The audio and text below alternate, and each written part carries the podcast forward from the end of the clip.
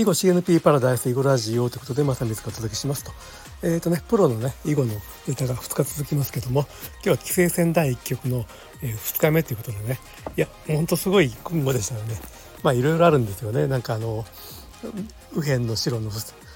石をポコッと捨ててみたりとか右上の黒がこうになってみたりとかねでもやっぱり何といってもね最後の終わりの方のね左下4分の1のね戦いがねもう本当にスリル満点というかね実際に AI の勝敗曲線勝率曲線を見てもねまああの勝敗がくるくる入れ替わるっていうか、まあ、結局まあ一力さんも井山さんもまあ、まあ、秒読みの中の戦いでね間違えてるからこういうふうになるといえばなるんですけどもね。まあこの辺はやっぱりねその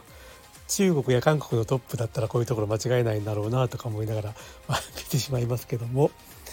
やっぱねちょっと思ったのはねやっぱり終盤になるとあのいろんな石がねあの複雑に絡んでくるんであの読みの複雑さがね増すなと。あの序盤中盤もねもちろん、まあ、こういうトップの人たちはすっごいあの読みをねあの戦わしてる深く読んでいるんだと思うんですけどもこのえ、そんな手があるの？みたいなのはやっぱり終盤特有のことでね。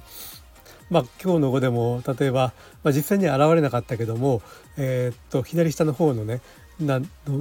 ペタッとつけというか覗きというかね。えー、と456の6の17のツケみたいな手とかね。えっ、とえー、そんな手がみたいな手がいっぱい潜んでいて、まあ、すごい難しいなと。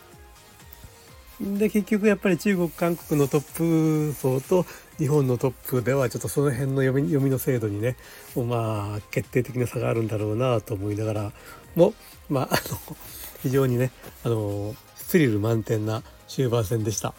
はいということで、えー、とちょっと短くなっちゃいましたけども、えー、と棋聖戦第1局の2日目えー、と非常にスリリングで面白かったんで、えー、と YouTube のねあの日本棋院の YouTube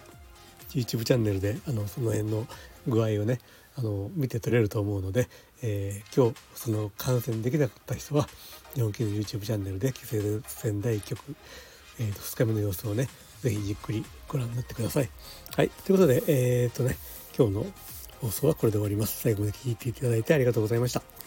YouTube で聞いていただいている方はチャンネル登録、それからスタンド FM その他の音声メディアで聞いていただいている方はフォローの方よろしくお願いします。ではでは。